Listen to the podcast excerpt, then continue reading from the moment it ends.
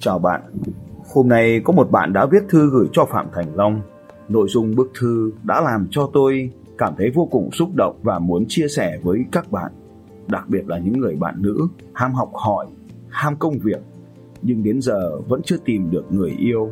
Chào thầy, đầu tiên em cảm ơn thầy đã dành thời gian để đọc hết bức thư này để em có cơ hội tâm sự với thầy và mong thầy giúp em một việc.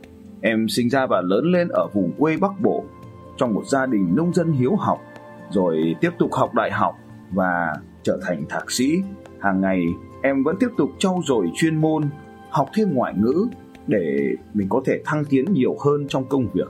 Hiện giờ công việc của em là làm quản lý cho một công ty nước ngoài tại Việt Nam.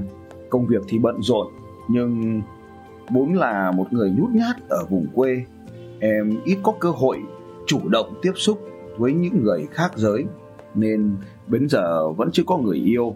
Mỗi khi về quê dịp Tết, những câu nói làm em vô cùng cảm thấy bối rối như bao giờ thì lấy chồng, bao giờ thì có con, bao giờ thì cưới. Những câu nói đó làm em vô cùng khó chịu nhưng cũng chỉ biết mỉm cười ở bên ngoài. Xem các video của thầy trên YouTube, em hiểu rằng nếu em không chủ động đi tìm ai đó trong cuộc đời thì có nghĩa là ai đó ở ngoài kia cũng đang khổ vì chờ đợi em. Em tin là tìm đến thầy là một cơ hội để em làm cho người đàn ông cuộc đời em đỡ phải khổ, đỡ phải chờ đợi thêm nữa.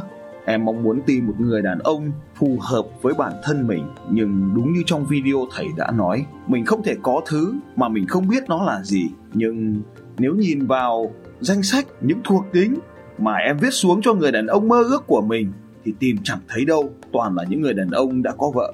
Nhưng đến bây giờ khi đã có thành đạt, đã có công việc, đã có kiến thức cuộc sống Nhưng nhìn lại hình như những người đàn ông mình mong muốn không còn tồn tại nữa. Họ tuyệt chủng rồi phải không thầy? Vì thế em chỉ mong muốn tìm kiếm một người đàn ông biết um, chạy vào nhà khi trời mưa, biết đội mũ khi ra nắng. Và nói chung là một người đàn ông cầu tiến với tinh thần liên tục tiến lên mà thầy thường nói. Có lẽ tìm một người đàn ông đã thành đạt mà còn ở không là điều phi lý.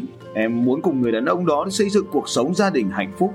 Một người đàn ông có chí tiến thủ, một người đàn ông luôn sống trong thái độ tích cực, một người đàn ông hết lòng yêu thương mọi người, trong đó có em và vì thế cuộc sống sẽ trở nên tốt đẹp.